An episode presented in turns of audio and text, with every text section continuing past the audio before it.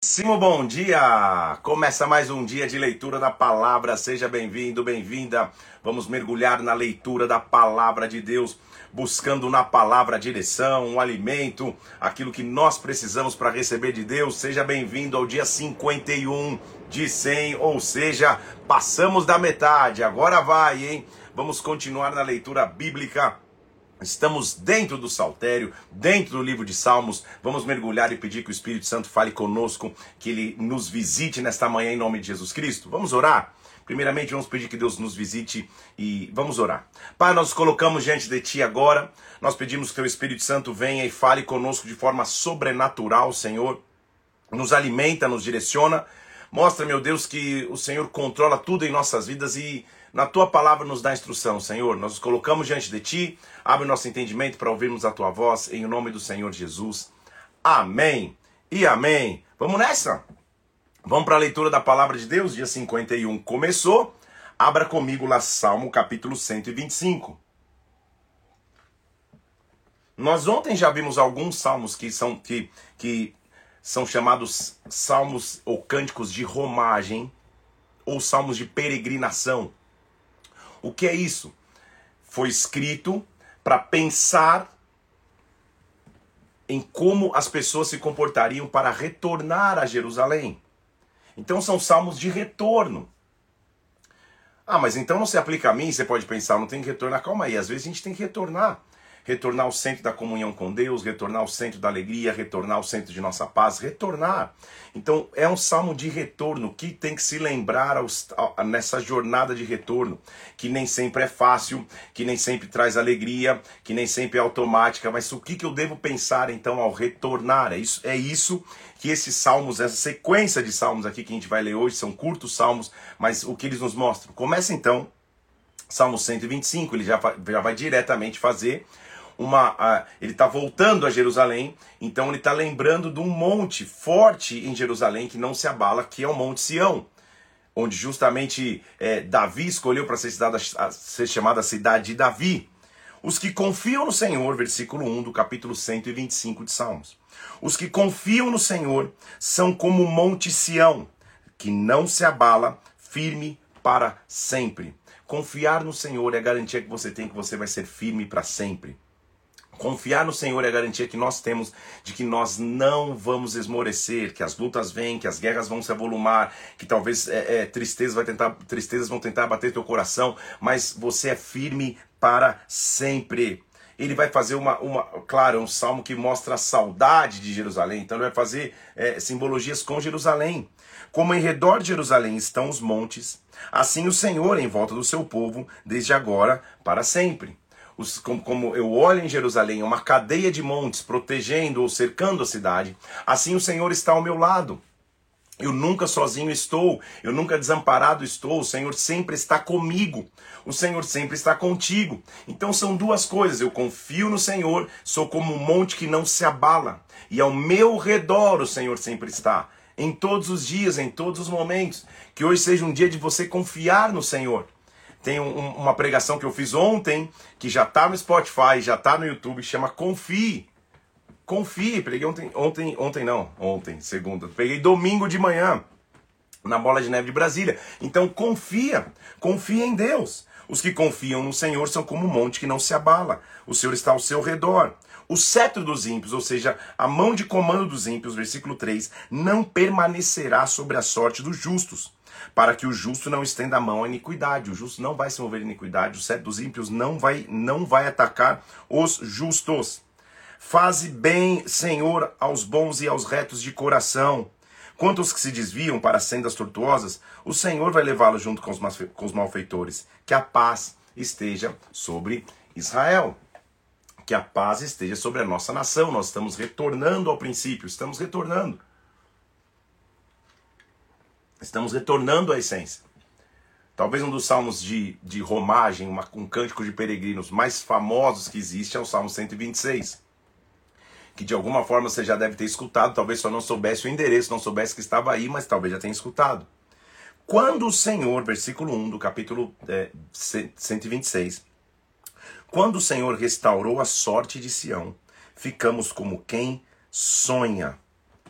Então é um salmo de restauração. A primeira coisa que acontece quando Deus restaura é que nós ficamos como quem tem um sonho agradável, como quem nem parece mais estar vivendo a realidade. Quando Deus restaura, e o restaurar é reconstruir, é construir novamente, é reedificar, é estabelecer o que estava caído. Então, quando o Senhor restaurou a nossa sorte, nós ficamos como quem nem parece estar vivendo mais a realidade, parece ser um sonho. Tamanho é, é a grandeza do que Deus fez. Tamanho é o poder de sua restauração. O importante é que restauração em Deus envolve o conceito de restituição, ou seja, nunca vai ser igual, vai ser melhor, na verdade, do que um dia já foi. Então que essa restauração venha sobre nós, que essa restauração venha sobre ti. Quando o Senhor restaurou a sorte de Sião, ficamos como quem sonha. Ponto 1, um, parece que eu estou sonhando, estou fora da realidade. Então, nossa boca se encheu de riso. Alegria alegria restaurada, alegria renovada, nossa língua de júbilo, cântico. Então perceba o que a restauração está trazendo: um sonho que parece que está fora da realidade, uma alegria e um novo cântico. E eu me torno testemunho de alguém. Grandes coisas se diziam, as nações diziam: grandes coisas o Senhor tem feito por eles. E é verdade, com efeito, grandes coisas o Senhor fez por nós, por isso estamos alegres.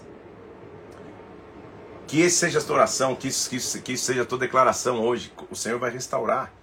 Então o salmista diz assim: Olha, restaura, Senhor, a nossa sorte. Calma aí. Ele restaurou ou não restaurou? Percebe que os três primeiros versículos são proféticos?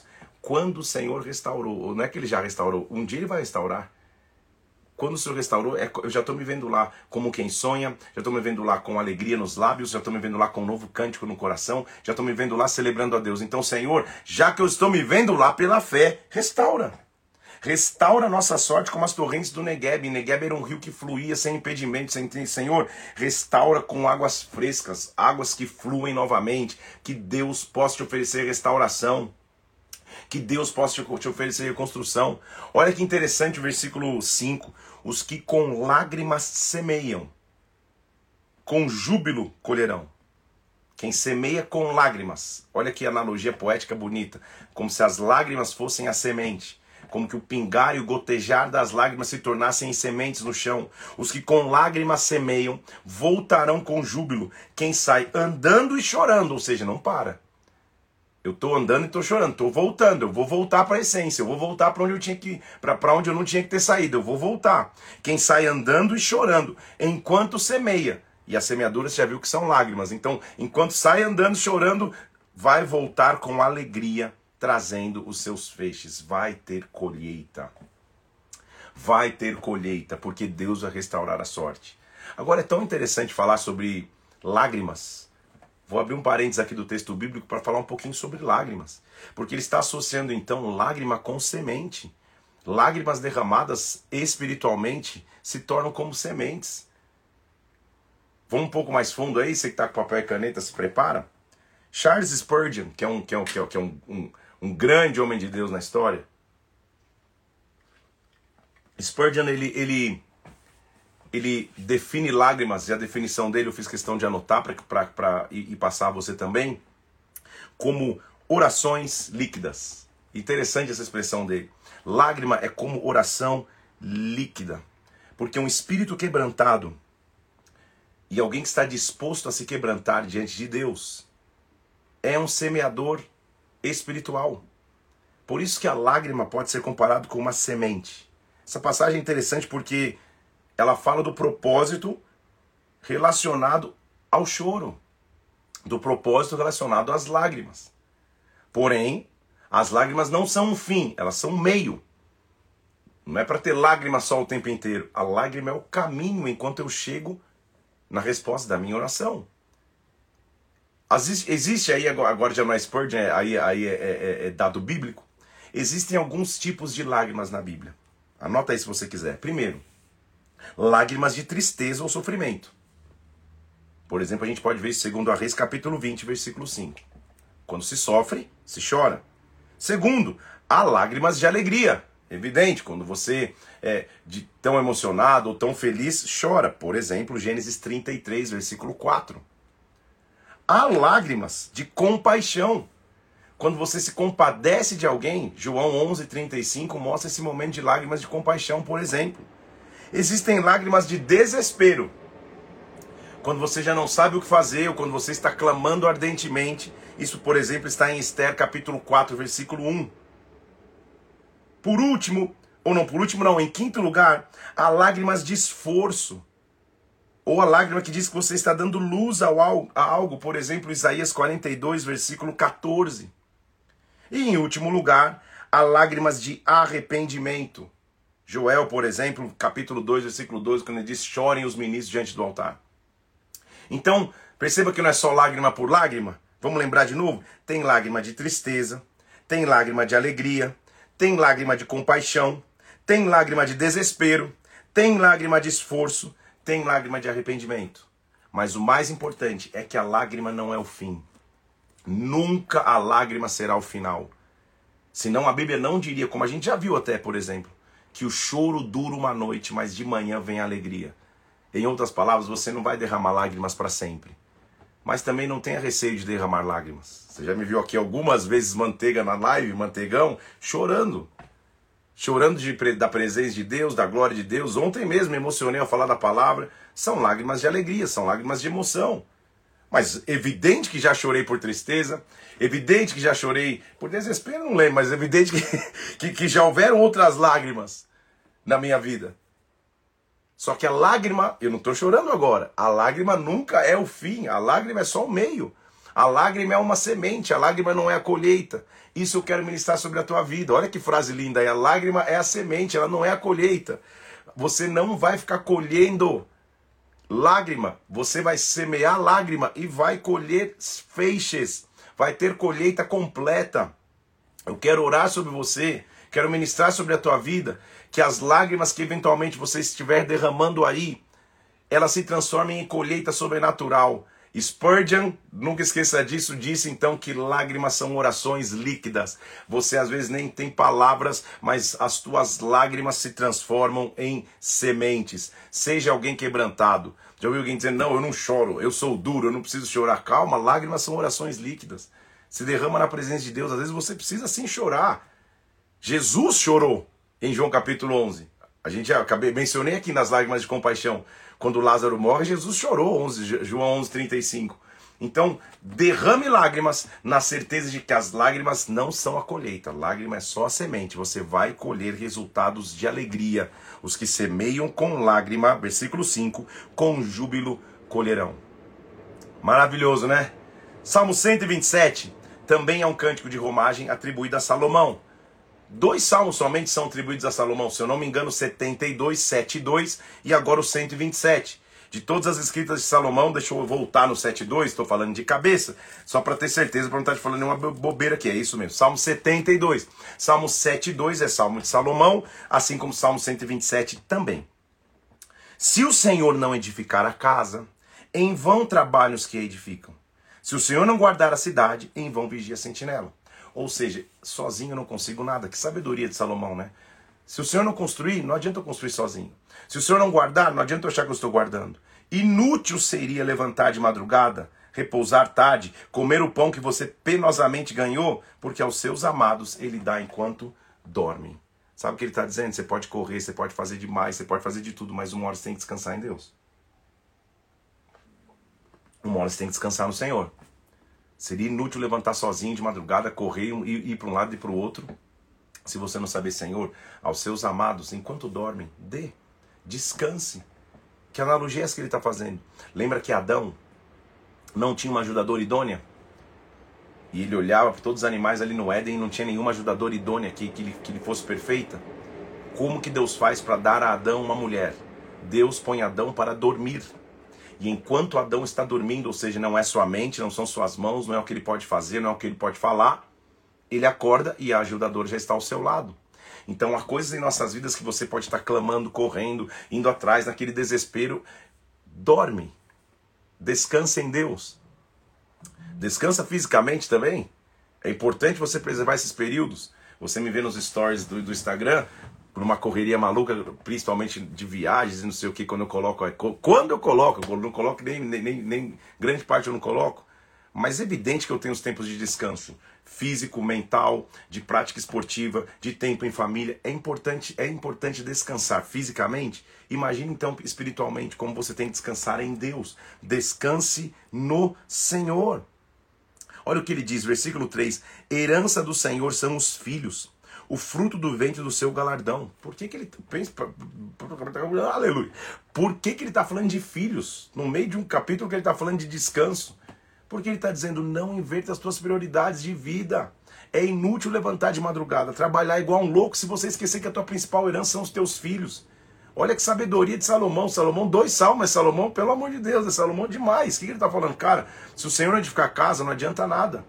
Se o Senhor não, não, não vigiar a casa, não adianta nada. É inútil ficar levantando sozinho, trabalhando sozinho e não descansar em Deus. Pensa nos teus filhos, é isso que ele está dizendo. Como flechas nas mãos de um guerreiro, assim são os filhos da mocidade. Ou seja, é quando você tem vigor de vida, que você está construindo a tua vida também, que você tem maior vigor para os teus filhos. Ou você vai esperar estar tá lá, velhinho, já não enxergando direito, sem muita mobilidade, para ir agora entender, poxa, eu vou dar atenção aos meus netos. Não! Os teus filhos são da tua presença, eles precisam do teu cuidado. Então tem uma balança de equilíbrio. Equilíbrio entre teu tempo de trabalho, entre teu tempo no ministério e o teu tempo em família. Na verdade, você tem que ter relacionamento com Deus, família, trabalho e ministério. Não inverta, não inverta os papéis, porque a tua família e os teus filhos são de você, é o que Salomão está dizendo. Não tem que fazer nada sozinho. Feliz o homem, versículo 5, que enche de filhos a sua aljava. E ele faz, aljava é onde se guarda as flechas não será envergonhado quando os inimigos vierem à porta. Filhos são como flechas, é isso que ele está dizendo. Filhos são como flechas que são lançadas, que às vezes vão mais longe do que você, mas são filhos, eles precisam da presença paterna. Olha o que ele está dizendo. Agora, já outro salmista no Salmo 128, da felicidade que chega num lar que teme a Deus. Bem-aventurado aquele que teme ao Senhor e anda nos seus caminhos. Do trabalho das tuas mãos comerás, feliz serás e tudo te irá bem. Ou seja, se você teme ao Senhor e respeita o Senhor, tem temor ao Senhor nos teus caminhos, você tem alimento, felicidade e tudo vai bem. Tua esposa, no interior da tua casa, é como uma videira frutífera. Ou seja, há prosperidade na tua casa. Teus filhos, como rebentes da oliveira, há continuação na tua casa. Há roda da tua mesa, há comunhão na tua casa. Meu Deus, que salmo rico. Eis como será abençoado o homem que teme ao Senhor. Então, o temor do Senhor, a gente já viu o princípio da sabedoria. O temor do Senhor é a chave para uma família. O Senhor te abençoe desde Sião, para que vejas a prosperidade de Jerusalém durante os dias da sua vida. Veja os filhos dos teus filhos, paz sobre Israel. É são dois salmos que mostram a importância da família, a esposa, os filhos, o ensinamento, o sentar na mesa. Salmo 129 vai dizer como que o Senhor nos libertou. São todos salmos de romaria, de, de romagem, todos salmos de peregrinação. Todos salmos que mostram o retorno a Jerusalém, ou o retorno a algo. O 127 e 28, deixa eu retornar ao centro da minha vida, que é minha família. Quer ter meus filhos como flecha. Quer ter minha esposa frutificando, alegre. Quer sentar ao lado da mesa e todos estarem juntos. Salmo 129. Muitas vezes me angustiaram. Vamos ver como Deus me libertou? Desde a minha mocidade. Israel que o diga. Como nós fomos angustiados desde a mocidade. Todavia, versículo 2: não prevaleceram contra mim. Sobre o meu dorso lavraram os aradores, abriram longos sulcos. Olha o que ele está dizendo. Sabe o arado que passa na terra, rasgando a terra? Sobre o meu dorso Passaram o arado nas minhas costas, fui atropelado. Mas, versículo 4, o Senhor é justo, cortou as cordas dos ímpios. Eu fui atacado, fui atropelado. A, a analogia que ele encontra, passaram um arado nas minhas costas, abriram sulcos, abriram valas nas minhas costas, mas o Senhor quebrou a corda dos ímpios. Sejam envergonhados e repelidos todos os que aborrecem a Sião. Sejam como a erva dos telhados que aquela erva ficava tomando sol lá do deserto, que seca antes de florescer, com a qual não enche a mão o ceifeiro, nem os braços o que ato feixes, não tem utilidade para nada. E também os que passam não dizem, a bênção do Senhor seja convosco, nós vos abençoamos em nome do Senhor. Deus sempre foi o meu libertador, Deus sempre foi o meu protetor. O Salmo 130 mostra o resultado de clamar a Deus. Quando nós clamamos a Deus, como Ele nos responde das profundezas clamo a ti, Senhor. Escuta, Senhor, a minha voz. Estejam alertas os teus ouvidos às minhas súplicas. Se observares, Senhor, iniquidades, quem subsistirá? Iniquidade. Iniquidade é uma palavra bastante interessante. Iniquidade se chama distorcer ou inclinar o direito, inclinar-se para o mal. Lembre-se que prostrar-se era o inclinar-se para Deus. Iniquidade é prostrar-se para o mal. Quem vive iniquidade vive se prostrando para o mal. A primeira ocorrência dessa palavra está em Caim, lá em Gênesis 4, quando ele se inclina para o mal, se inclina para matar o seu irmão. Isso é iniquidade, esta é a raiz. É algo pesado para carregar sozinho como homem, então ele joga para o mal. A palavra hebraica determina isso, então, a inclinação para o mal. Escolha se prostrar e não viver iniquidade. Isso aí já daria uma pregação. Para onde você se inclina? Para o mal ou para Deus, que também está inclinado a ti? Isso é maravilhoso. Isso é muito importante dizer. Senhor, contigo, versículo 4, porém está o perdão para aqueles para que todos te temam. Aguardo, Senhor, a minha alma o aguarda. Eu espero na tua palavra, eu espero em ti. A minha alma anseia pelo Senhor, mais que os guardas pelo romper da manhã mais que os guardas pelo romper da manhã. Sabe aquele guarda que está do turno da noite esperando a manhã chegar? Senhor, ele está tá fazendo uma analogia para contextualizar, para que, quem, que quem ouvisse conseguisse ter uma figura mental do que é isso. Espere Israel pelo Senhor, pois no Senhor a misericordiosa, nele copiosa redenção. É ele quem redime Israel de todas as suas iniquidades. Deus redime Israel da inclinação para o mal.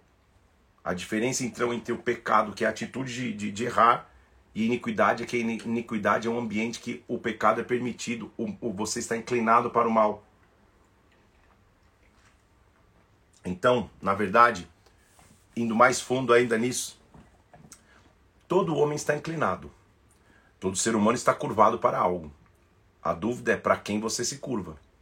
Ou você se prostra, que é a palavra inclinar-se para Deus, ou você se inclina iniquidade para o mal.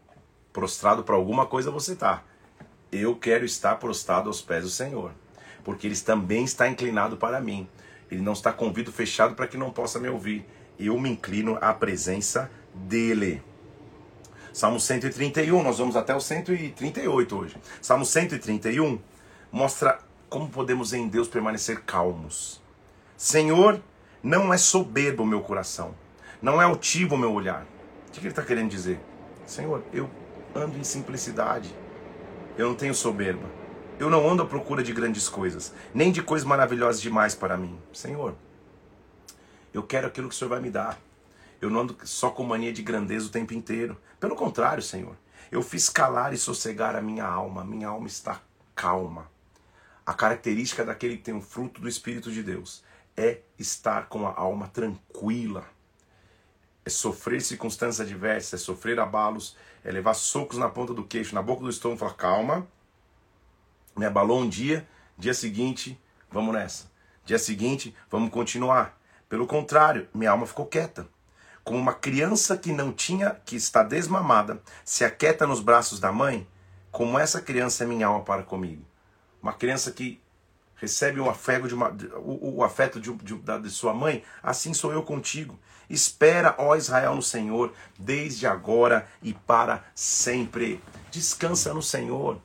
Que Deus te dê essa calma, que Deus te dê essa, que Deus, Deus te dê essa tranquilidade. Descansa no Senhor. O Salmo 132 vai lembrar de uma promessa antiga e de como Deus cuidou de suas promessas. Lembra-te, Senhor, a favor de Davi, de todas as suas provações. Lembra, Senhor, da raiz de Davi. Nós temos uma raiz em ti das provações que ele passou, como ele jurou ao Senhor e fez votos ao poderoso de Jacó.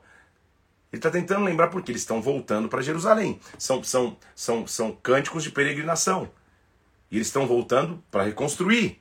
Então saibam o que dizer quando vocês vão reconstruir. Ele está dizendo assim: olha, lembra que Davi falou? Lembra do voto que ele fez contigo? Ele vai lembrar o voto, vai mencionar inclusive, versículo 3: Eu não entrarei na tenda em que moro, nem subirei ao leito que em repouso, não darei sono aos meus olhos, não darei repouso às minhas pálpebras, até que eu encontre lugar para o Senhor, morada do poderoso de Jacó. Tá lembra como Davi fez uma aliança contigo, pai? de que ele não voltaria à casa dele se não construísse uma casa a ti? Porque nessa época então já havia um templo construído que foi derrubado, eles vão reconstruir. Ouvimos dizer que a arca se achava em Efratá e a encontramos no campo de Jaar. Entremos na sua morada, adoremos ante o estrado dos seus pés. Vamos adorá-lo no templo. Levanta-te, Senhor, entra no teu lugar de repouso. Tu e a arca da tua fortaleza, teu é o templo, Pai. Vistam-se de justiça os teus sacerdotes, exultem os teus fiéis, por amor de Davi, teu servo. Não despreze o rosto do teu ungido. O Senhor jurou a Davi, com firme juramento, e dele não se apartará. Um rebento da tua carne farei subir para o seu trono. Lembra que o Senhor jurou a Davi? Que um rebento da raiz de Davi sentaria no trono? Nós não chegamos em Isaías ainda, mas vamos ler Isaías 11, Isaías 11 fala sobre isso, que do tronco de Jessé botaria um rebento. E ele está mencionando isso, Senhor, lembra que é uma promessa sobre a linhagem de Davi? Lembra-te das tuas promessas. Se os teus filhos guardarem a minha aliança, e o testemunho que eu lhes ensinar, também os teus filhos se assentarão para sempre no trono. É só guardar a aliança. O Senhor escolheu a Sião. O Senhor preferiu-a por morada. Esta é para sempre, ele disse. Este é para sempre, o lugar do meu repouso. Eu habitarei, pois eu preferi. Abençoarei com abundância seu mantimento, fartarei de pão seus pobres, vestirei de salvação seus sacerdotes. Ali farei brotar vai nascer a força de Davi, prepararei uma lâmpada para o meu ungido. Já está falando do Messias, né? Cobrirei de vexame os seus inimigos, mas sobre ele florescerá a sua coroa. Sobre ele florescerá a sua coroa. A coroa dele floresce. A coroa que colocariam nele era de espinhos, mas na verdade a coroa de espinhos iria florescer. É isso que ele está dizendo. Vai florescer, a coroa dele floresce. Na peregrinação, no retorno. Ninguém, prefere, ninguém precisa andar sozinho. Eu quero que você pense nesses salmos de hoje, que nós estamos mostrando aqui o ministério de lágrimas, as orações líquidas, nós estamos mostrando a alegria de, de, de, de rever princípios familiares, a alegria de voltar ao templo.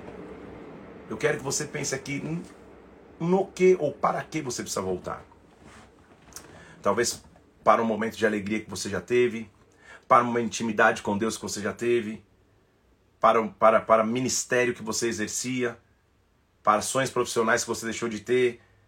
Onde você precisa retornar? Onde você fala, Senhor, eu preciso de um caminho de volta, porque de repente me perdi no caminho aqui, estou me sentindo cativo.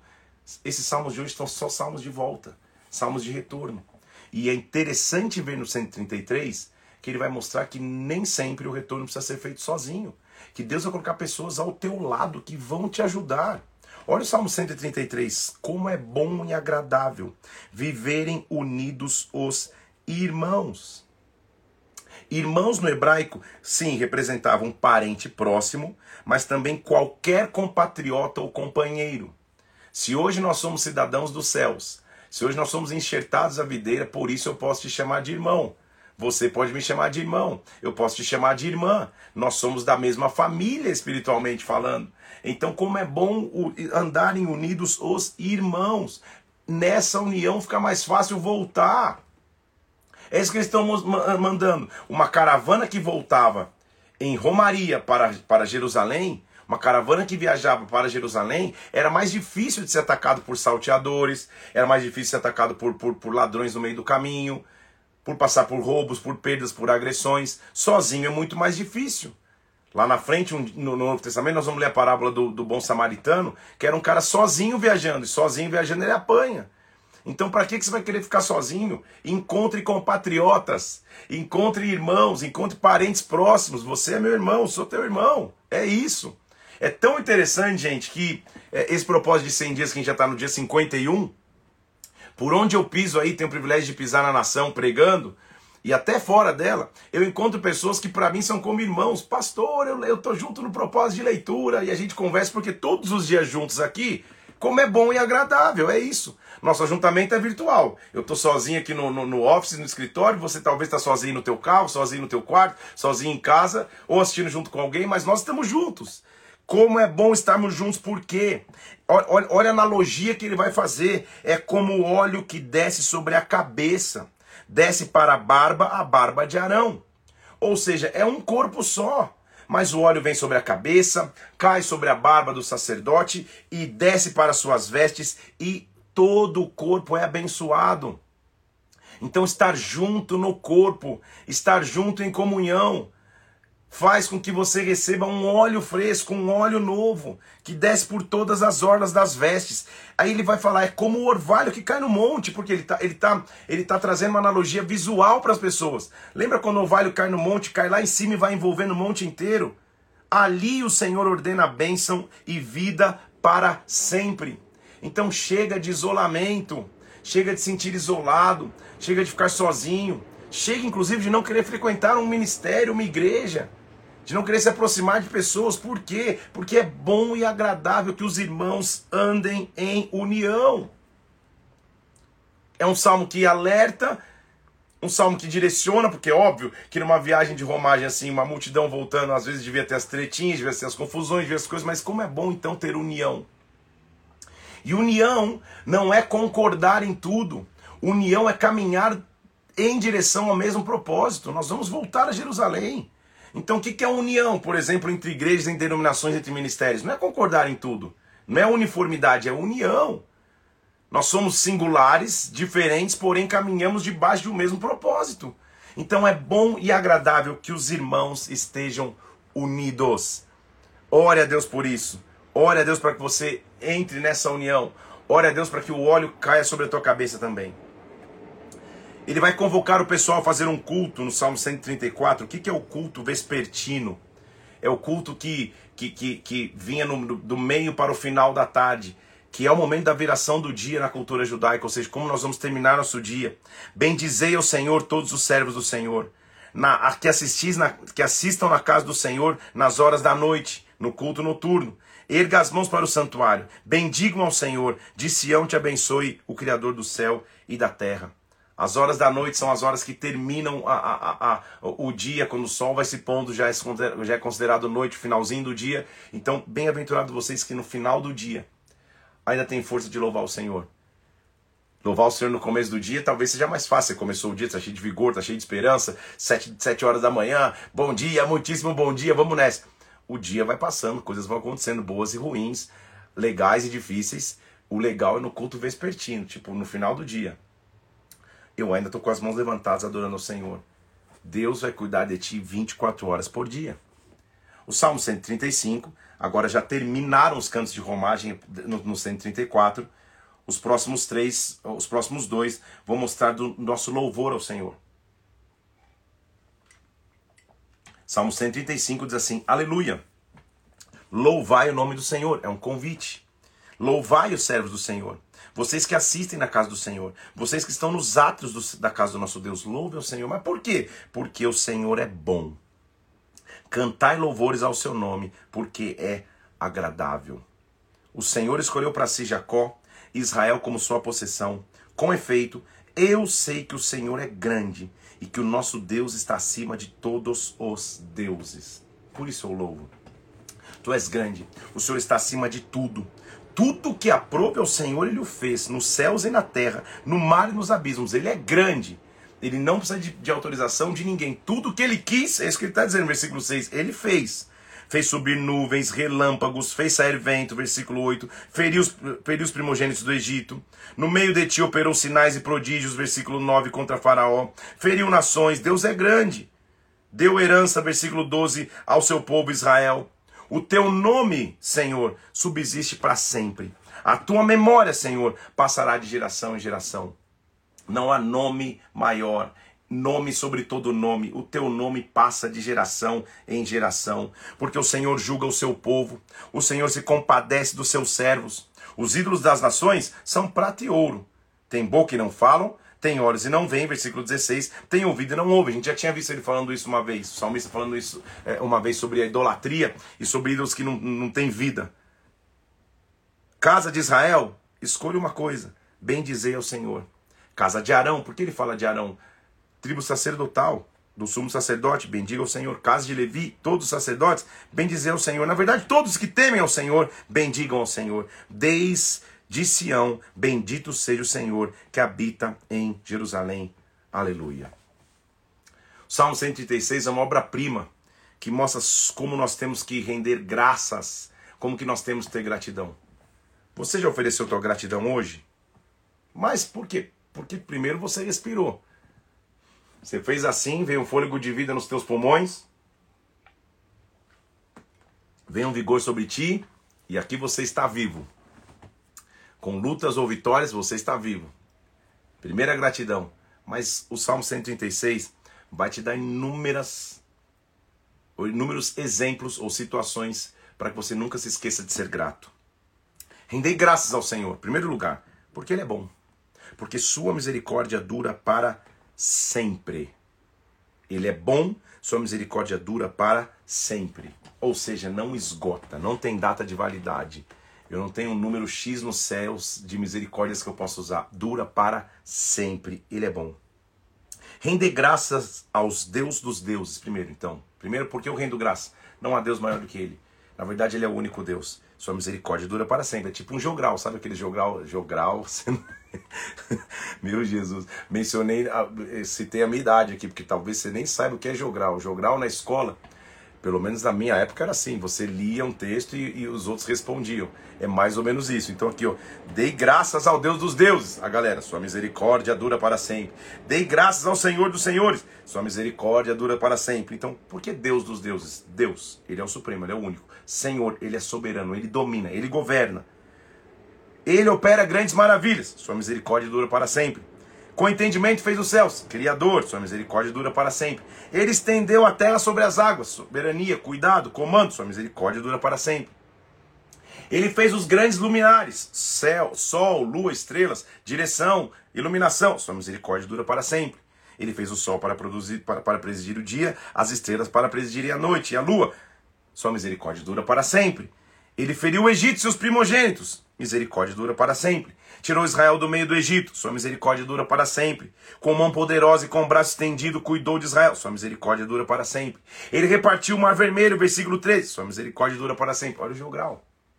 Ou seja, você que acha que não teria nenhum motivo para agradecer ao Senhor, ele está falando, deixa eu te dar um jogral, deixa eu te mostrar. Depois você põe no Google o que, que é jogral. Separou em duas partes o mar, versículo 3, sua misericórdia dura para sempre. Fez passar Israel no mar, versículo 14, sua misericórdia dura para sempre. Mas voltou o mar e matou o faraó e seu exército. Sua misericórdia dura para sempre. Não abandonou, mas versículo 16, conduziu seu povo pelo deserto, feriu grandes reis. Versículo 18, tirou a vida de reis famosos, dos amorreus de, de Baçã, deu terras como herança, versículo 21, deu herança a Israel, se lembrou de nós no nosso abatimento, versículo 23. Sua misericórdia dura para sempre. Nos libertou dos nossos adversários, sua misericórdia dura para sempre. Deu alimento a toda a carne, nos proveu, sua misericórdia dura para sempre. Tributai louvores ao Deus dos céus, sua misericórdia dura para sempre. Sabe o que ele está dizendo? Cara, eu, eu poderia ficar escrevendo aqui a vida inteira de inúmeras coisas que Deus fez que mostram a sua misericórdia. Você podia fazer o teu salmo, Salmo segundo Felipe, capítulo 151. Quais motivos nos últimos dois anos, vamos nem muito longe não, no último ano, no último mês, você teria para escrever um salmo como esse. Senhor, o Senhor fez isso, isso, isso, isso. Sua misericórdia dura para sempre. Faz esse exercício aí, você vê quantas coisas Deus tem feito. Senhor, o Senhor fez isso, isso, isso e aquilo. Sua misericórdia dura para sempre. Ah, aquilo, aquilo, aquilo. Sua misericórdia dura para sempre. Escreve um salmo segundo você mesmo, só para você fazer esse exercício aí de gratidão. Senhor, isso, isso e aquilo. Sua misericórdia dura para sempre. Como é bom saber que o Senhor nunca nos abandona que tua misericórdia é eterna. Pega essa lição de casa e faz aí. Pega um papel, escreve no, no último ano da minha vida. O que, que Deus fez? Sua misericórdia dura para sempre. Às vezes na luta a gente só tem os olhos para a luta e para a dificuldade, mas muitas coisas boas a mão de Deus e o cuidado dele nunca nos abandonam. Muitas coisas boas acontecem mesmo no meio da maior guerra que você possa estar atravessando, na maior enfermidade que você possa estar vivendo, na maior escassez financeira que você possa estar enfrentando, na maior tribulação emocional que você pode estar vivendo. A misericórdia de Deus dura para sempre. Faz esse exercício. Se você não consegue achar num, num, num ano, Senhor, vou dois, vou voltar três, vou voltar quatro, mas em algum momento eu sei que a tua misericórdia dura para sempre. E quando eu lembro o que Deus fez, eu posso saber o que Ele vai fazer. O Salmo 137 é uma lembrança de como foi o cativeiro. Dele eu vou extrair minha frase de hoje, eu tenho até uma pregação baseada nesse salmo. Diz assim: Você lembra comigo que o cativeiro foi para Judá, foram os babilônios entrando em Jerusalém e levando-os embora. O povo de Israel era conhecido por cantar. Desde Moisés eles cantavam, cantavam ao poço sem água, cantavam ao poço com água, cantaram depois de atravessar o mar.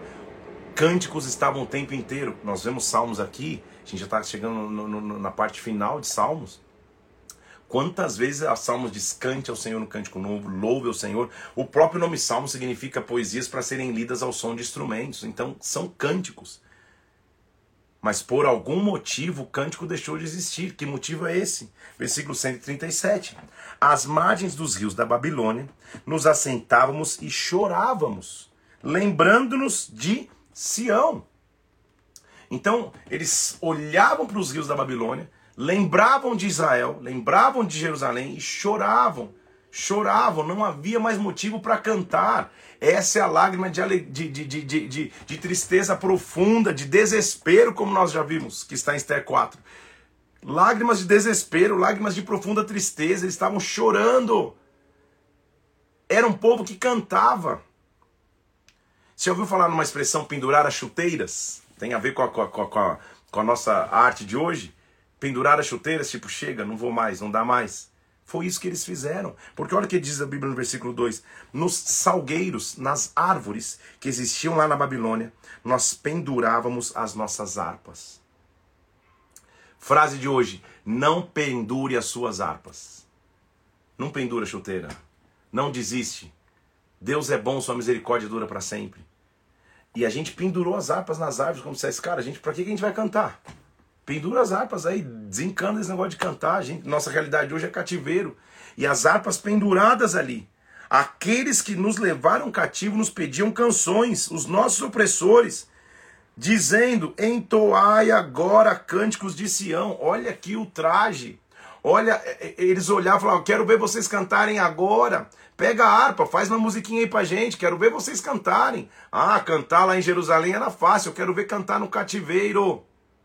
Não pendure as suas harpas. Não pendure os seus sonhos numa árvore. Não pendure o teu casamento. Não pendure a tua profissão. Não pendure os teus sonhos de ministério. Não pendure as chuteiras. Não desista. O cativeiro não vai durar para sempre. Lá estão eles. Como, porém, nós poderíamos cantar ao Senhor, versículo 4, numa terra estranha como, que ânimo eu vou ter para cantar. Mas eles mesmos se animam dizendo: Ah, mas se eu me esquecer de ti, Jerusalém, que se resseque minha mão direita. Se eu esquecer de ti, que eu perca a força para tocar mesmo. Apegue-se a minha língua ao paladar, eu não tenho a voz para cantar, se eu não me lembrar de ti, se eu não preferir Jerusalém, minha maior alegria. Senhor, o cativeiro não define minha adoração.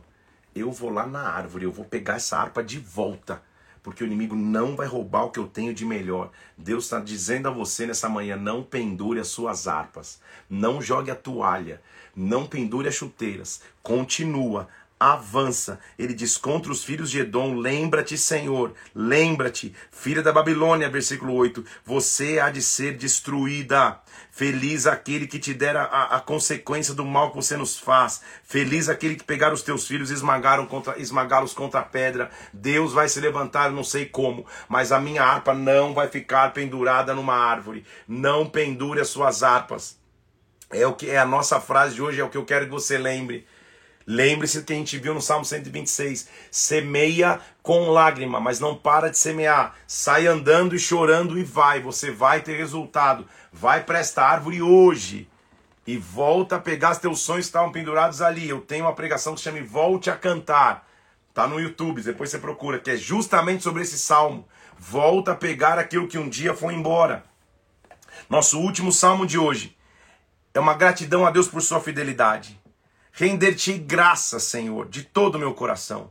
Na presença dos poderosos eu vou cantar louvores, independente onde eu estiver. Na presença de poderosos, eu não vou ter protocolo, eu não vou ter sofisticação, eu vou me entregar a ti. Prostrar-me-ei, me inclinarei. Lembra que eu te falei? Ou você está prostrado ou você está em iniquidade.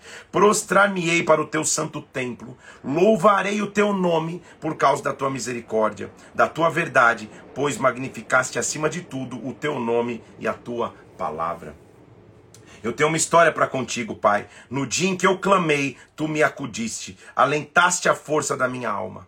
Render-te-ão graças, ó Senhor, todos os reis da terra. Quando ouvirem as palavras da tua boca, cantarão os caminhos do Senhor, pois grande é a glória do Senhor. O Senhor é excelso, contudo atenta para os humildes. Que versículo lindo. O Senhor é grande, o Senhor é excelso, o Senhor é majestoso. Porém, o Senhor olha para nós humildes, Pai. Os soberbos o Senhor conhece só de longe. Soberbo é quem resiste à mão de Deus. Tem um livro, não está aqui, que eu escrevi, chama Arma Secreta, que eu falo justamente sobre isso. Vai atrás dos meus livros, inclusive, para você ter material de leitura aí, felipeparente.com. Lá no site você pode achar. Já escrevi quatro livros e estou no caminho do quinto. Quatro, quatro livros você pode encontrar lá. E um que chama Arma Secreta, eu falo justamente sobre como Deus resiste aos soberbos, mas dá graça aos humildes. Não vou dar spoiler, compra o livro para você ver. No dia em que eu clamei, tu me acudiste, me alentaste para força. Senhor, versículo 7. Se eu ando em meio à tribulação, se eu estou no meio da guerra, tu me refazes a vida. Estendes as mãos contra ele dos inimigos, a tua destra me salva. Eu não vou morrer no meio do caminho. Eu não vou deixar minha harpa pendurada. Não vou deixar minha harpa na árvore. Eu vou até o fim. Olha o que ele diz, versículo 8. O que a mim me concerne, Senhor, o que diz respeito a mim, levará a bom termo tua misericórdia dura para sempre. Levar a bom termo é a palavra hebraica gamar, que significa chegar até o final.